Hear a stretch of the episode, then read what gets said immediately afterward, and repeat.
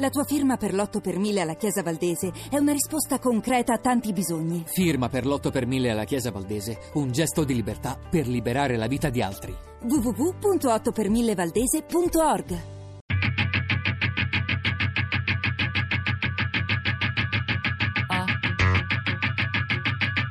Tre soldi. Insert Coin, storia e cultura dei videogiochi. Di Matteo De Giuli ed Elisabetta Tola.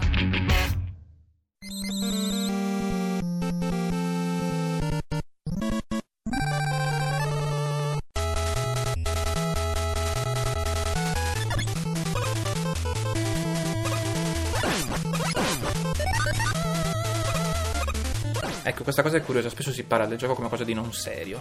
Invece il gioco è una faccenda seria, nel senso che non è meno seria di guardare un film o di leggere un libro. Qualcosa di serio e come tale va trattato. Sono solo giochi, in realtà non sono solo giochi, sono opere che hanno spesso anche una complessità.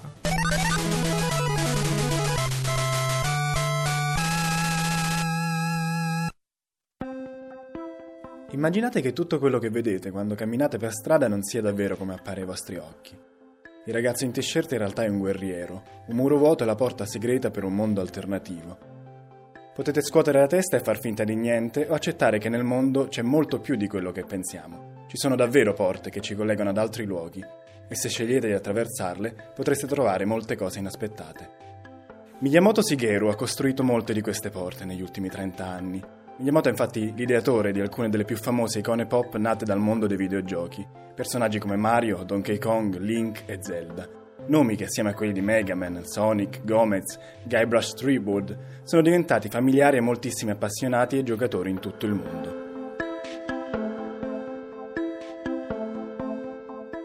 Ho giocato quando uscì il VIC-20, che è stato il primo computer, e mi ricordo, anzi no, ancora prima a dir la verità, gio- con Pong si chiamava, il gioco con le barrette e che si giocava in tv con quelle manopole. E poi il VIC-20, vabbè, è stato il primo computer realmente posseduto, quindi gioco le cartucce, si metteva la cartuccia spaccando tutto perché era tutto plasticoso e avevo un gioco, mi ricordo, del, un cameriere che doveva portare dei piatti in un, in un palazzo senza precipitare negli ascensori e cose varie.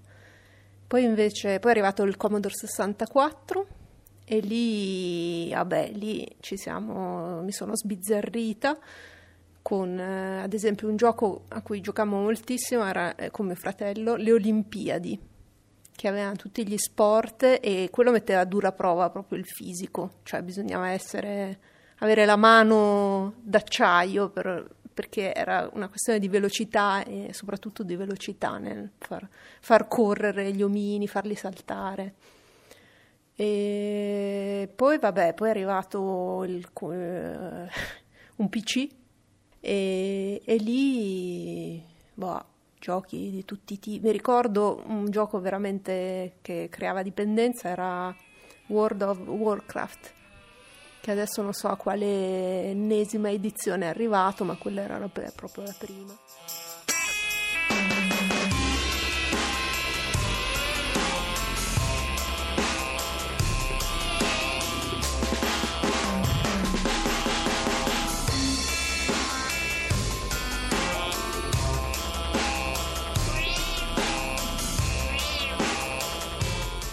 Primi esperimenti in realtà eh, nascono in ambito universitario, quindi il gioco, il gioco, non nasce come, il videogioco non nasce come un oggetto commerciale, ma come oggetto, come esperimento accademico.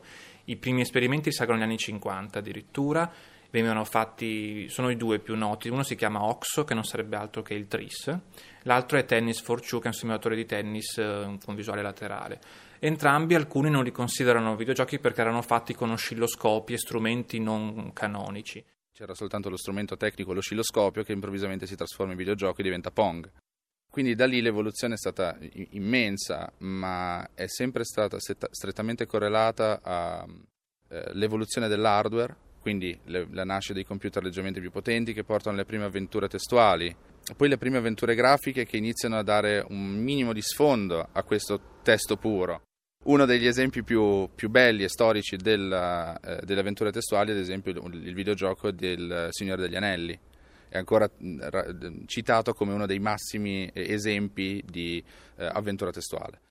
In realtà molti concordano nel considerare il primo gioco della storia Space è del um, 62, che era un simulatore spaziale dove dovevi, in quel caso dovevi sparare, le navicelle dovevano spararsi tra di loro e da lì in poi diciamo che il gioco comincia a uscire dal, dal, contesto accademico per diventare oggetto commerciale. Questo passaggio, diciamo semplificando, che avviene con Pong, appunto, che è 72, quindi siamo già negli anni 70, primi 70. Pong è il primo successo della storia commerciale e da lì in poi il videogioco comincia a essere sempre di più un oggetto esclusiva, quasi esclusivamente commerciale, ovviamente non del tutto, ma inizia la sua storia commerciale con eh, le evoluzioni successive si arriva ai tempi moderni con le prime avventure grafiche in eh, come si suol dire in EGA, quindi eh, numero di colori limitatissimo perché la potenza di calcolo era quella che era, quindi irrisoria.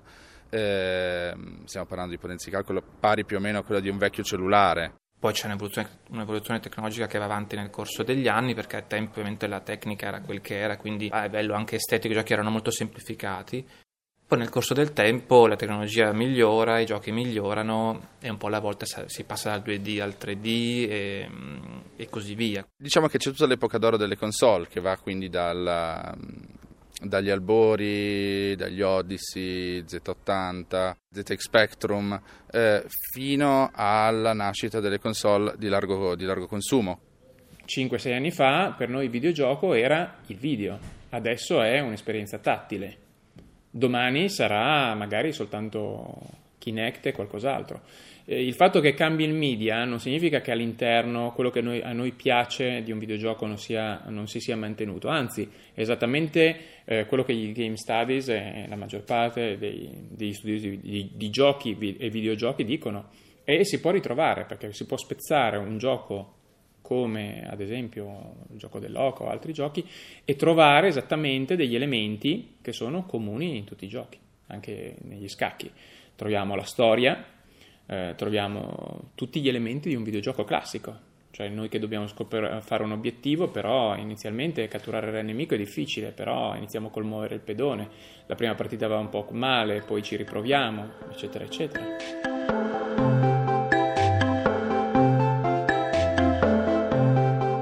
Sparatutto, picchiaduro, platform. Quali generi esistono e che tipo di storie raccontano i videogiochi? Qual è l'interazione del giocatore con le immagini e i personaggi? Cosa c'è insomma dentro un videogioco oggi? È un nuovo media, quindi è, fa- è messo lì per coinvolgere una, una certa informazione o, o qualcosa, un'emozione e quindi benvenga qualsiasi cosa. Quindi, ad esempio, conosco molti miei amici che sono sviluppatori indipendenti, quindi a cui piace, ad esempio, solo videogiochi un po' particolari, un po' diciamo strani, eh, che però dicono che passano ore dentro l'ambientazione di Parigi dell'ultimo Assassin's Creed perché si eh, dicono che è fatta talmente bene che è affascinante. Eh, anch'io ho passato delle ore a gironzolare per le ricostruzioni di San Gimignano fatte in qualche gioco diciamo molto famoso. Eh, dire videogiochi come dire carta stampata vuol dire sia volantino del ristorante cinese sia enciclopedia Treccani. Quindi bisogna essere specifici perché ogni videogioco ha le sue caratteristiche di fruizione, di piattaforma, di utenza. Diciamo che il concetto di genere videoludico è molto variegato e molto anche complesso, mm, perché in realtà eh, diciamo che in parte prende dal cinema, quindi esistono i, i giochi horror, i giochi d'azione, quindi questo c'è una un'unione tra, due, tra, questi due media. La stessa cosa che c'è anche per tutti gli altri media, nel senso che eh, tu puoi andare a vedere un cinema che è puramente è un film che è puramente fiction, ma magari ti vai a vedere anche il film Selma su Martin Luther King, perché comunque ti interessa anche il contenuto. Idem per un libro. I videogiochi non fanno differenza, la eh, complicazione eh, per i videogiochi, mentre i libri, bene o male, possono andare dalle 100 alle 1000 pagine i videogiochi in proporzione possono andare dalle 10 al, ai 3 miliardi di pagine, perché sono videogiochi che costano qualche migliaio di euro e altri, un altro che ne è costati 500 milioni di dollari, che è eh, Destiny, cioè è costato più di Avatar questo videogioco.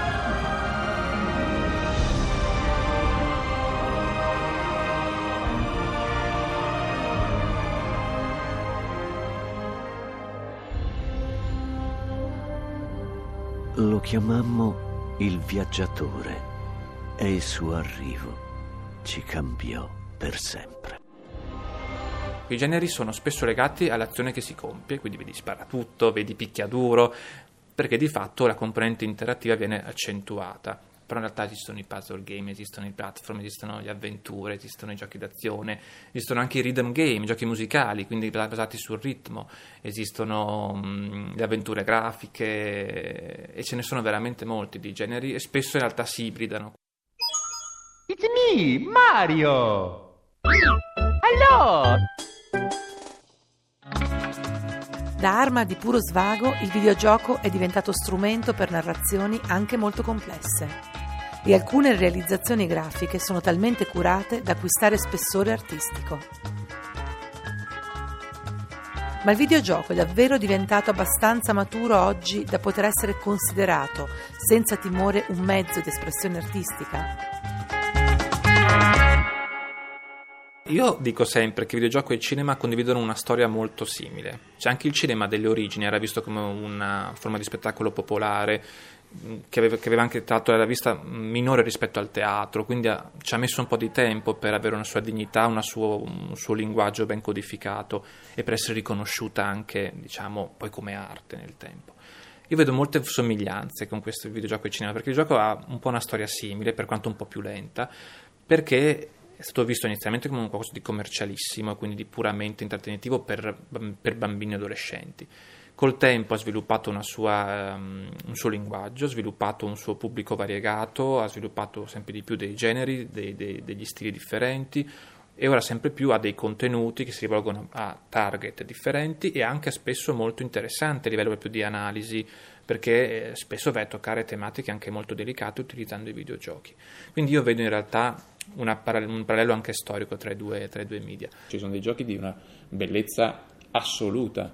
Eh, secondo me The Unfinished Swan, che è un gioco abbastanza sconosciuto, che però in America ha avuto un grosso successo, secondo me quando io l'ho giocato è un gioco semplicissimo, con una grafica semplicissima, ma un'estetica assoluta, io l'ho trovato favoloso, cioè proprio sono rimasto così, basito, come un bambino, continuavo a giocare, veramente bello.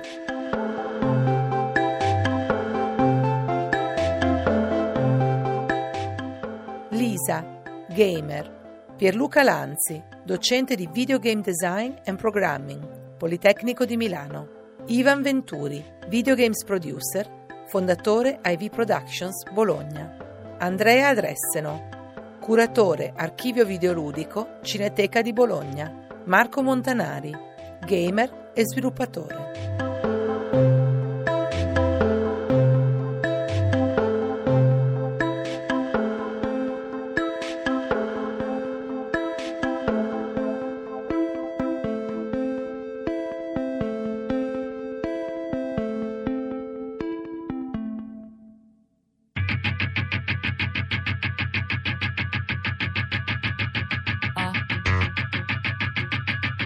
Insert Coin, storia e cultura dei videogiochi.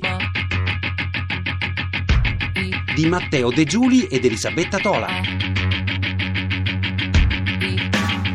Tre soldi è un programma a cura di Fabiana Carobolante, Daria Corrias, Elisabetta Parisi e Lorenzo Pavolini. Podcast su tresoldi.rai.it.